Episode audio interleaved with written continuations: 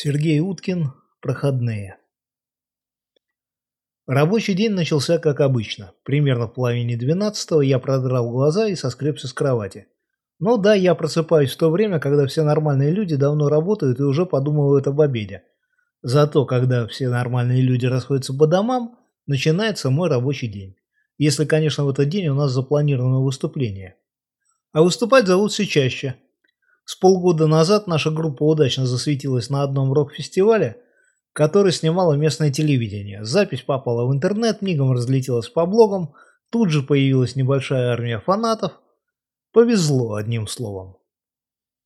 Сегодня предстояло выступать в незнакомом клубе на обводном канале. С одной стороны, почти центр Питера, не какой-нибудь веселый поселок. С другой, с моей петроградской стороны, в те края ехать проблематично. Питер, конечно, не столица России, но что такое пробки в центре города, нам тоже известно. Особенно во второй половине дня, когда народ начинает перемещаться из рабочих кресел на домашние диваны. А если еще зимой, да перед Новым годом, когда население в панике ищет, что купить в подарок, в такое время лучше всего сидеть дома, а если ехать куда-то, то только на метро. Но тут облом. С клавишами на горбу я до ближайшей станции не дотащусь.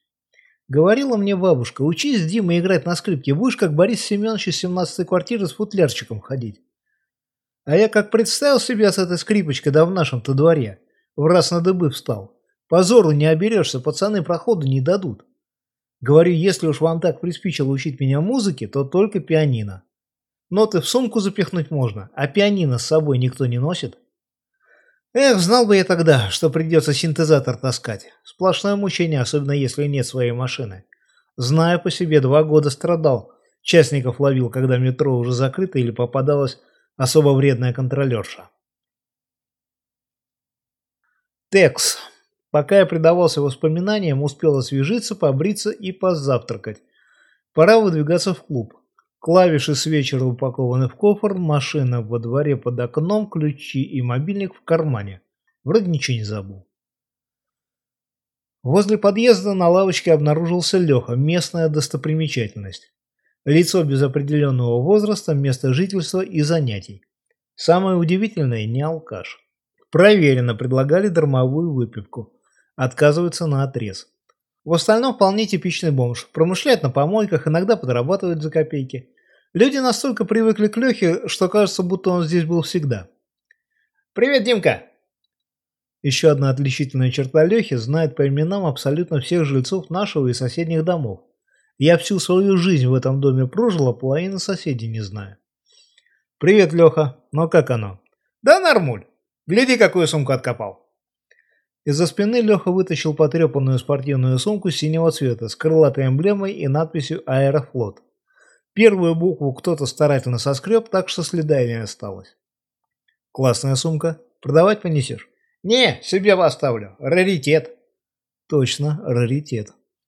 «А ты куда со своей пианино навострился? Опять концерт?» «Опять. На ободном клуб новый открыли, слыхал?» «А то ж, сходил, посмотрел. Здание старой фабрики переляпали. И не лень тебе было в такую даль таскаться.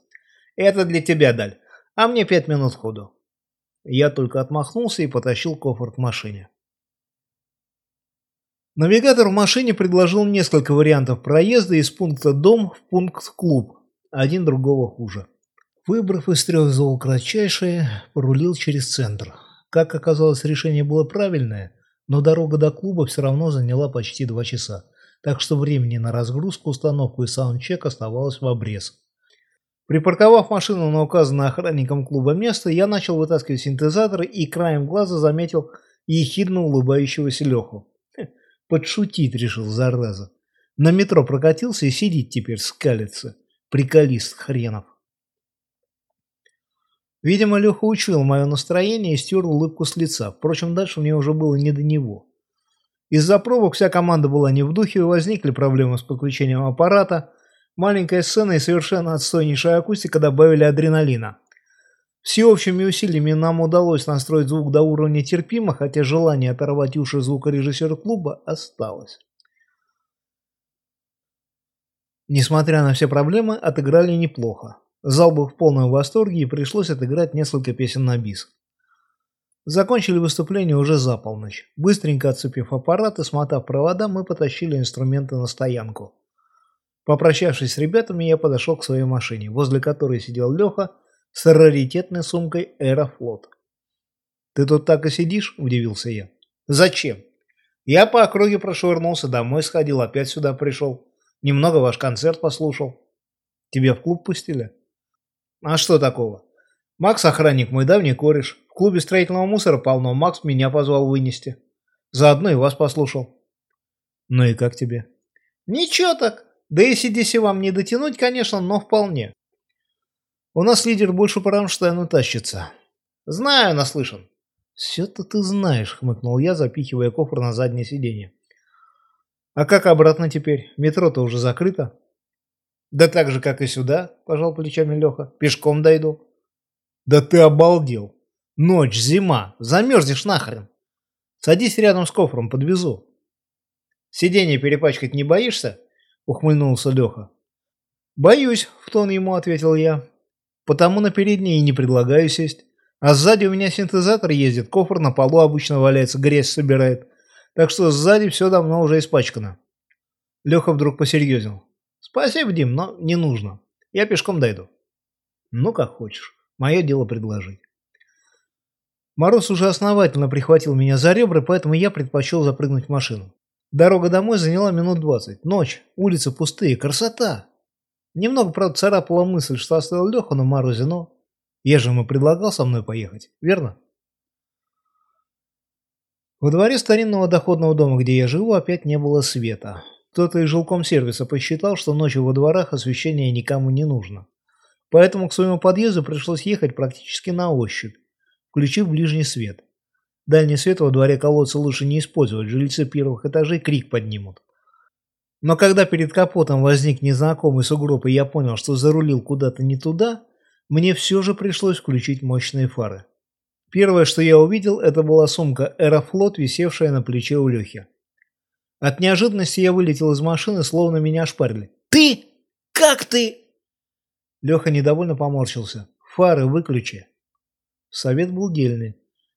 Прежде чем выключить дальний свет, я оглянулся, пытаясь сообразить, куда я заехал и где мой подъезд. Сориентировавшись на местности, я выключил фары и заглушил двигатель. Тощий длинный силуэт Лехи выделялся на фоне белой стены трансформаторной будки. «Рассказывай!» Я не увидел, но почувствовал, что Леха улыбается. «Чего рассказывать? Сказку на ночь?»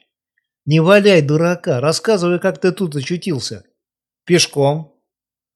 Его насмешливый тон меня взбесил. «Да что ты мне тут крутишь?» – заорал я. «Пешком он дошел. С обводного. На Петроградку. За 20 минут». «Тише ты. Люди кругом спят».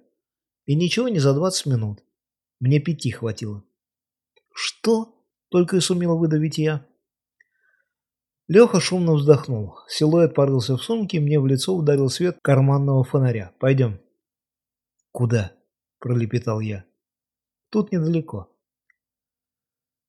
Луч фонарика переместился с моего лица на утоптанный снег. Леха уверенно потопал в дальний угол двора. Не знаю почему, но я пошел следом. Понимаешь, Дим, Петербург город уникальный. Конечно, его историческая часть, про новостройки не говорим. Здесь много чего удивительного, но самое необычное – это его проходные дворы. Если знать дорогу, то можно пройти куда угодно, значительно быстрее, чем если идти по улицам. Я не успел даже рот раскрыть для нового вопроса. Леха, не доходя до дверей подъезда, свернул к незаметной арке. Когда-то через эти ворота возили дрова и уголь, вывозили нечистоты до построения канализации. Теперь же ворота были наглухо замурованы. По крайней мере, я так думал до этой минуты. Но Леха потянул на себя чугунную решетку ворот, и та открылась совершенно бесшумно, будто петли регулярно чистили и смазывали. «Чего стоишь столбом?» – оглянулся на меня Леха. «Проходи». Арка за решеткой не была прямой, она плавно сворачивала вправо, образуя эдакий полукруг. Света здесь тоже не было, но в ограниченном пространстве Лехин фонарик казался ярче. Леха аккуратно закрыл за нами ворота и двинулся вперед. Несколько десятков шагов, и мы вышли в незнакомый двор. Где это мы? Потерпи две минуты, сейчас сам все увидишь. Леха двинулся через двор, снова арка с чугунной решеткой, закругляющийся проход и Мы очутились во дворе клуба на обводном канале. Ошибиться было невозможно. Я стоял в двух шагах от двери с табличкой «Клуб обводный. Служебный вход». Чуть дальше виднелась служебная стоянка, с которой я уехал около получаса назад. Леха повернулся ко мне, на лице его была довольная ухмылка. «Видишь, и пяти минут не прошло». Я лишь растерянно хлопал губами, словно вытащенная из воды рыба. «Но... но как? Это... это же невозможно! Мы же через Неву, через канал! Как?» Леха пожал плечами. «Я же говорил, что Петербург необыкновенный город. Только давай договоримся, все это останется между нами. Обещаешь?» «Почему?» Леха нахмурился. Почему, почему? Представь, что я бандит, вор, убийца. Меня же никто никогда не поймает. Убил человека на обводном, а через две минуты уже на Васькином острове засветился. Алиби. На Васильевске отсюда тоже? Тоже. По всему дореволюционному Петербургу тоже. Я не нашелся, что сказать. Леха задумчиво изучал снег под ногами, потом проговорил. «Ну так что, обещаешь мне рассказывать? Я, конечно, могу начать тебя шантажировать. В смысле? В смысле?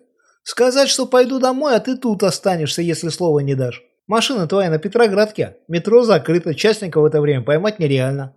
Такси ты не вызовешь, поскольку телефон в машине остался. Рука машинально дернулась в направлении кармана. Все верно, мобильника нет. Ладно, даю слово, что никому, но... Леха опять заулыбался.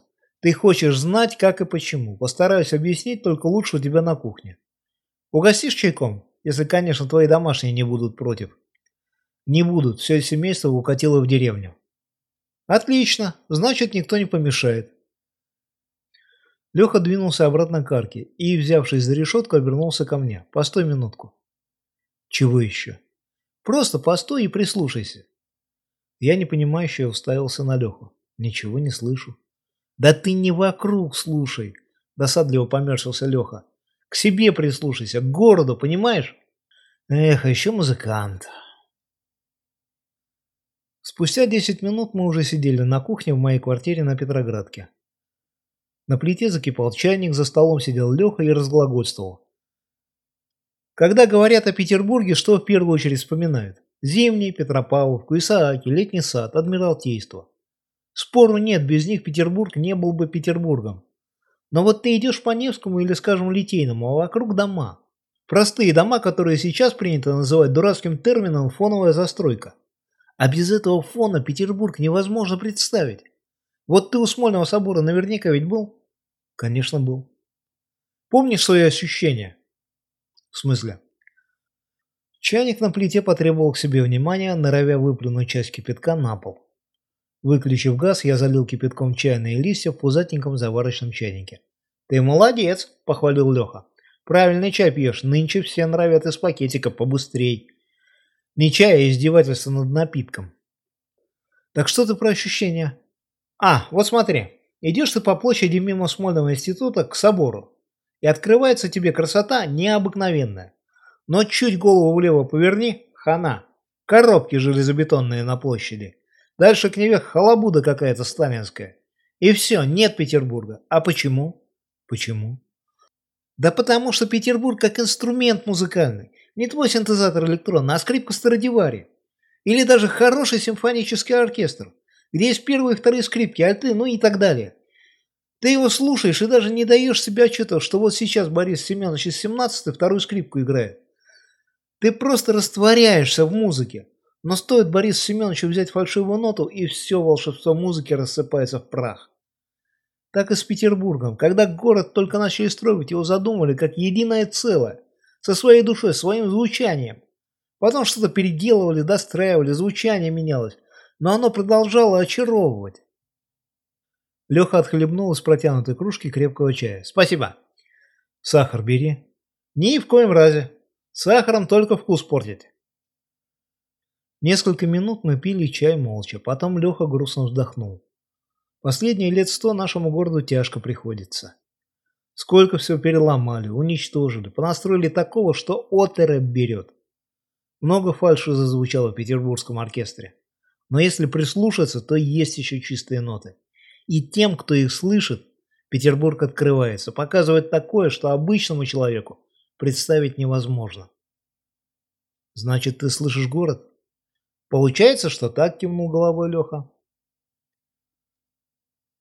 Дальше разговор не клеился. Выпив три кружки чая, Леха засобирался на выход. На мой вопрос, где он собирается ночевать, Леха отшутился, сказав, что с ночлегом у него проблем никогда не было. Я вспомнил, что в машине остался кофр с синтезатором, которому отрицательные температуры противопоказаны. Накинув куртку, я пошел за инструментом, заодно провожая неожиданного гостя. У подъезда Леха махнул рукой на прощание, забросил за спину сумку с надписью «Аэрофлот» и исчез в дальнем углу двора.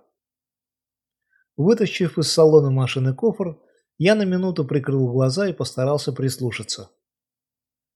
Город пел.